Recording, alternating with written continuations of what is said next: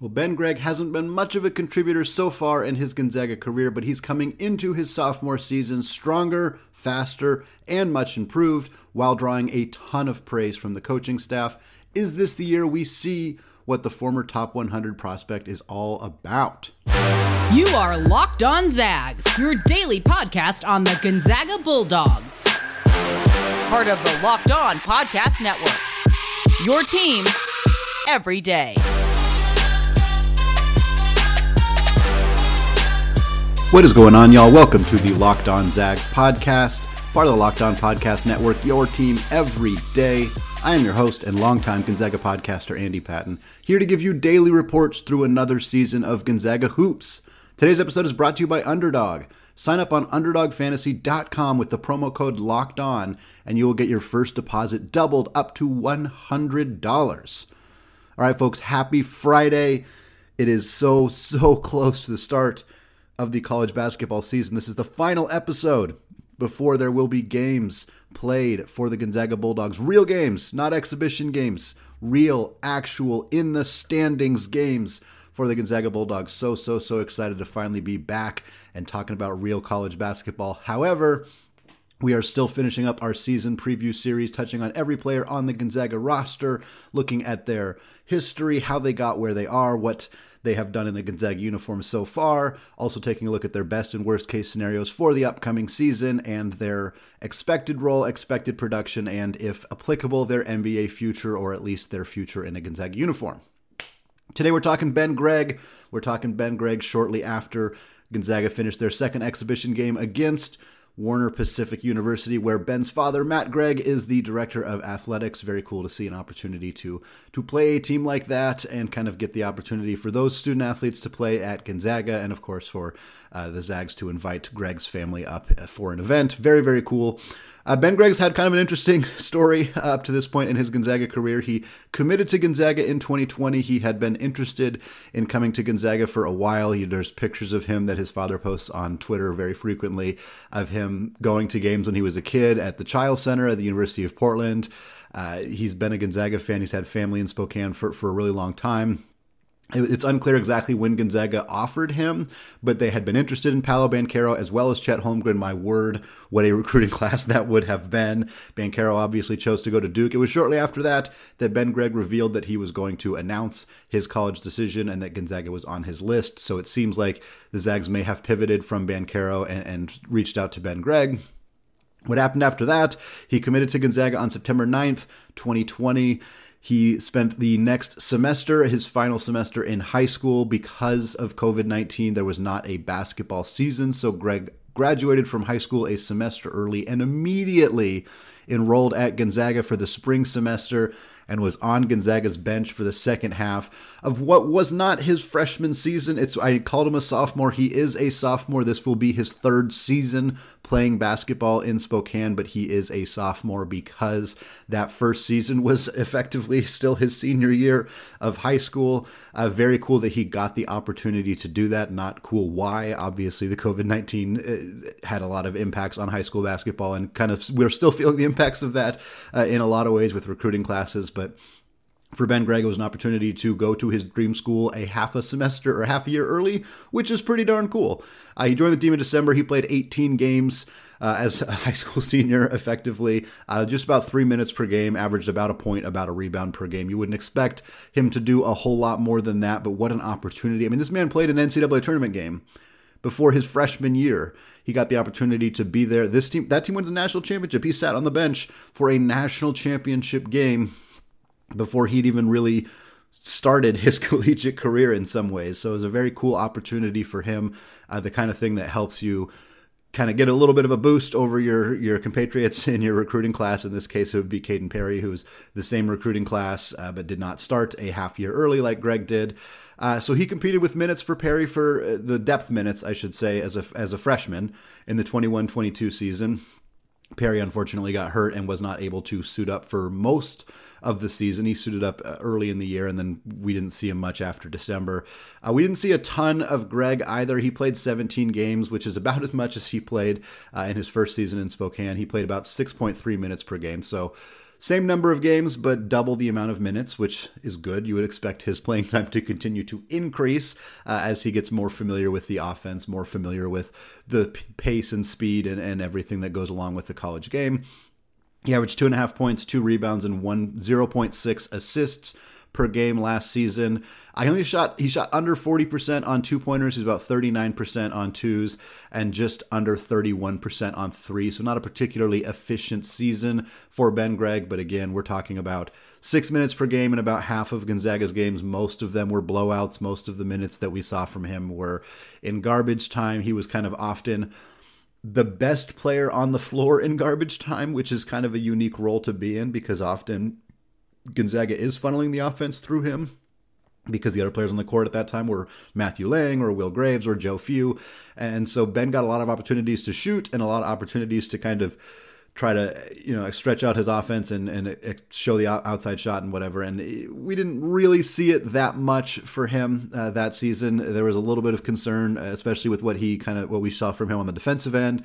Again, it's really hard to try to do a lot of significant analysis when you're talking about the the bench minutes uh, in a game like this, when he's playing against Alcorn State's backup power forward. You know, you, you're just kind of not gleaning a whole lot of information from it. What we do know, though, is that Ben Gregg is coming into the season. He's bigger, he's faster, he's stronger than he has ever been. This is not only apparent just watching him, seeing him at Craziness in the Kennel, seeing the minutes we saw from him in the Tennessee game, seeing the minutes we saw from him in the Warner Pacific game. But this is also quotes from the coaching staff. Brian Michaelson and Mark Few both spoke to Greg Heister and Dan Dickau during Craziness in the Kennel. One of the players who came up in those conversations were Ben Gregg, and both of them spoke about how much stronger he is, how hard he has worked on his body to be in the best shape of his career, to be more ready to take on a bigger role. I've mentioned this in the past on this podcast. I mentioned it in my takeaways art of, uh, takeaways episode after Craziness in the Kennel that coach speak is definitely something to keep an eye on, and coaches will gas up players that they aren't necessarily going to play, but it's always notable when coaches go out of their way to talk about a certain player. If somebody directly asked Coach Michaelson about Ben Gregg and he said, yeah, he looks great, he's bigger, he's faster, I wouldn't say that that's nothing, but it may not mean all that much. But Michaelson went out of his way to bring up Ben Gregg specifically and talk about how much bigger and faster and stronger he is. And to me, that is a bit more significant. Maybe it's looking into it a little bit too much. Maybe not, though. Mark Few, in particular, is rarely wrong when he says, hey, this is the guy to pay attention to. I'll never forget, I talked about this on a podcast recently, how excited he was about what Kelly Olynyk was going to bring during that twenty twelve twenty thirteen season. And nobody believed him because Kelly Olynyk hadn't done anything up to that point in his collegiate career. Kelly Olynyk went on to be an All-American that year. Them saying, hey, Ben Gregg's, you know, looking really good this year, it definitely could mean something. Now, through the exhibition games, he's about the ninth or tenth guy, which is what we expected. It would be very surprising to see him any higher on the depth chart just because of the ludicrous amount of talent that is on Gonzaga's roster. But it remains to be seen whether a ninth or tenth role actually is going to materialize and whether that will lean into Ben Gregg playing pretty consistent minutes on a night in and night out basis. And that's what I want to talk about in the second segment is what Ben Gregg's playing time situation is going to look like in the twenty-two twenty-three season uh, and his potential impact on this Gonzaga roster. But before we do that, I want to tell you all about Underdog. This episode is brought to you by Underdog Fantasy, the easiest place to spice up college basketball season. It's crazy easy to sign up and get started, and each game can be a different bet or pick'em choice for your favorite Gonzaga stars. You think Drew Timme is going to score more than eighteen points against Chris Beard and the Texas Longhorns? Go to the Upside app and drop your bet. It's easy money. Bet Timme and one to four other players, Gonzaga or not, and you can win cold, hard cash. Sign up with the promo code LOCKEDON and Underdog will double your first deposit of up to one hundred dollars. So deposit one hundred dollars, get one hundred dollars free. Go to underdog fantasy dot com or find the Underdog Fantasy app in the App Store or Google Play Store. That's Underdog Fantasy, promo code LOCKEDON. Get in on the pick'em action today.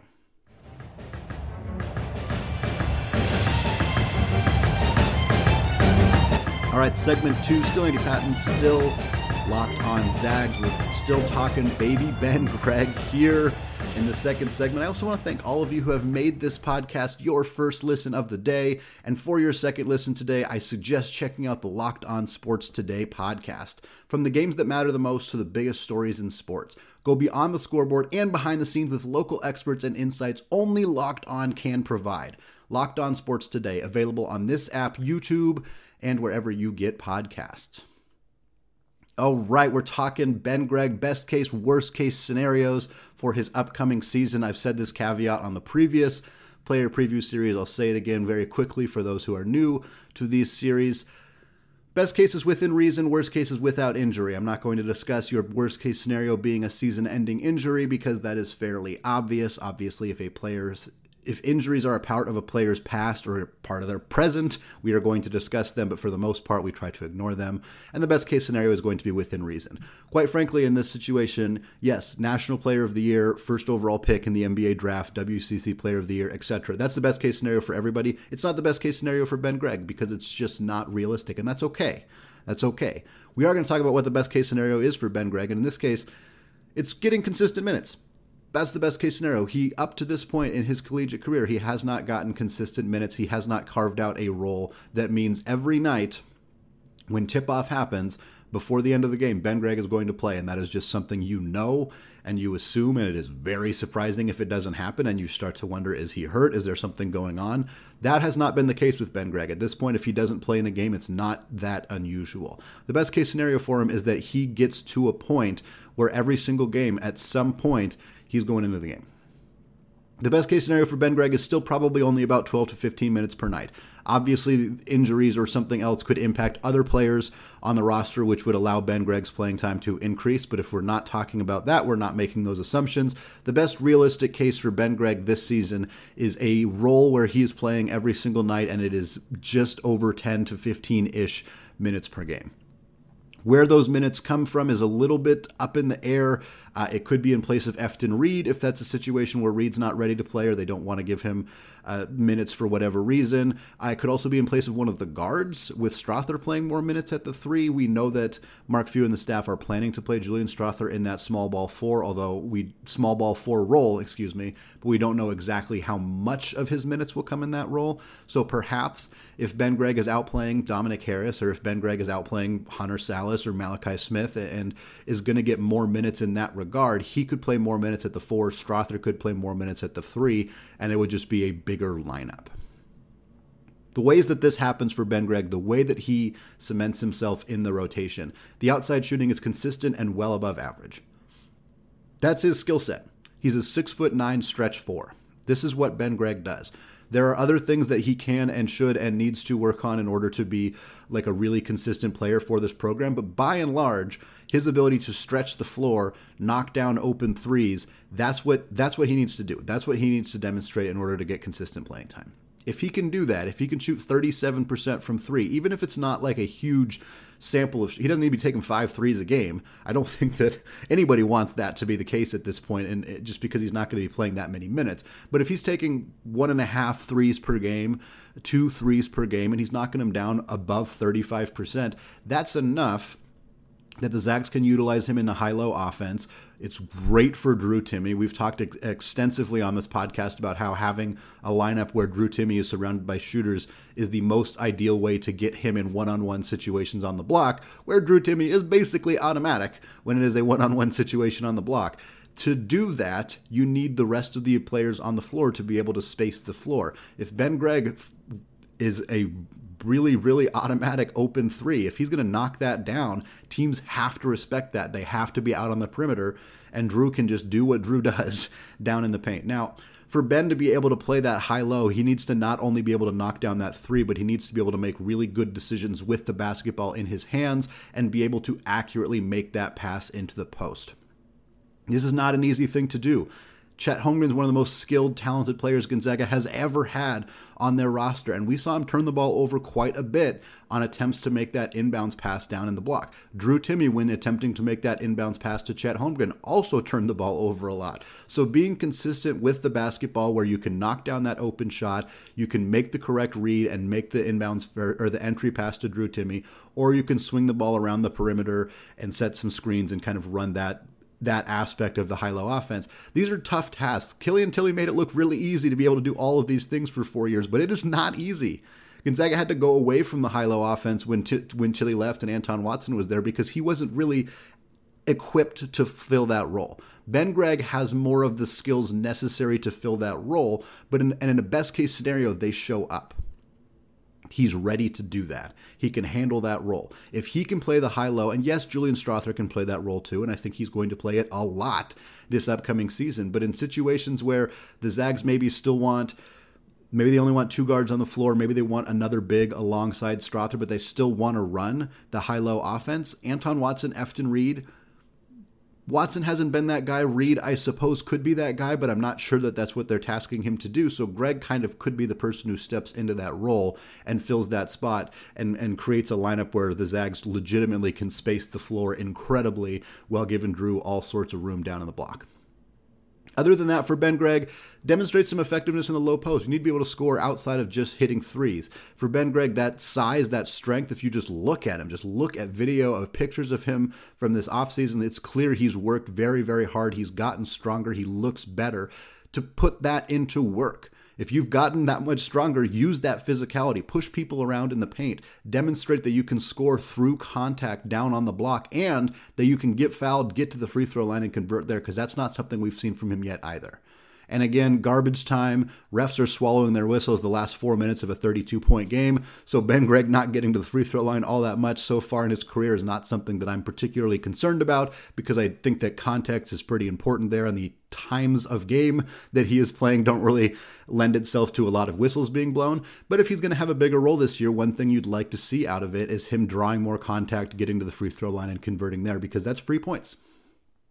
Best case scenario for Ben Gregg, the last one here, he shows enough that when we're looking at the future roster, when we're looking at twenty-three twenty-four with likely without Drew Timme, uh, likely without Anton Watson, potentially without Julian Strawther, we feel like we can pencil Ben Gregg into one of those spots, a consistent spot, and we're not worried about it. We feel good about Ben Gregg having a bigger role next season.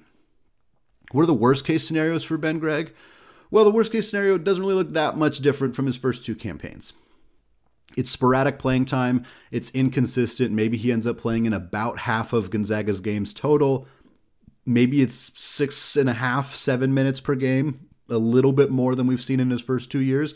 But it's still all coming in garbage time, and it makes it much more difficult to kind of gauge, hey, is this the guy who's really... how much improvement are we seeing from him? Uh, is he a guy who's going to be a bigger, big-time player next season? Is he a guy who's ever going to be a rotation player on this team? It's just hard to tell. I'm sure the staff will be able to tell because they're seeing him every single day. They're seeing stuff that we're not seeing. They're working with him in practice, whatever. But for us, if his playing time looks fairly consistent to the last two years, it's hard to tell what kind of improvements are happening and, and kind of where his career is going in a Gonzaga uniform. Uh, worst case scenarios for Ben Gregg, the outside shooting doesn't appear improved, doesn't appear consistent. Again, it depends on the playing time here. If his playing time does tick up, if he is playing more consistently, but he's not knocking down outside shots more consistently, that's going to impact his playing time. It's the single most important thing for him to do successfully to keep himself on the court going forward. Beyond that, the worst case scenario for Ben Gregg is that his defense is still questionable. The strength down low doesn't result in more physicality. He still gets pushed around. He still commits fouls at a, at a high rate. He's not able to to really defend the perimeter, or maybe he he struggles to defend away from the rim as well. Uh, he's put in situations where he's he's screened off of. He's he's defending a guard away from the rim, and he struggles in that area. Lets guys get past him. You know, Gonzaga doesn't have a lot of rim protection, so the the guards dri- dribble drives to the basket are something that Gonzaga is going to be prone to this year. And in a worst case scenario, Ben Gregg doesn't show himself as a player who can really help mitigate that problem for the Zags. The worst case scenario for Ben Gregg is not only that he's not really a part of the rotation this year, it's that looking forward to next year, we're not really sure where he's going to fit in. We know that there's going to be some more opportunities for playing time in the front court, but we don't know if Ben Gregg is necessarily going to be that guy. The worst case scenario for Ben Gregg is that the fan base is really, really hyped for Braden Huff heading into next season because they kind of the expectation is that he's going to take on that role because he is also a six foot nine big man who has a demonstrated outside shot. And in the worst case scenario for Gregg, he kind of doesn't look like a piece for the future going forward. He doesn't do enough this year to really cement himself as a player that is getting talked about as a big contributor for the Gonzaga Bulldogs in any future seasons beyond this year. All right, folks, we're going to come back in the final segment, and we're going to make a prediction on Gregg's expected role this season and his future in Spokane coming up right after this.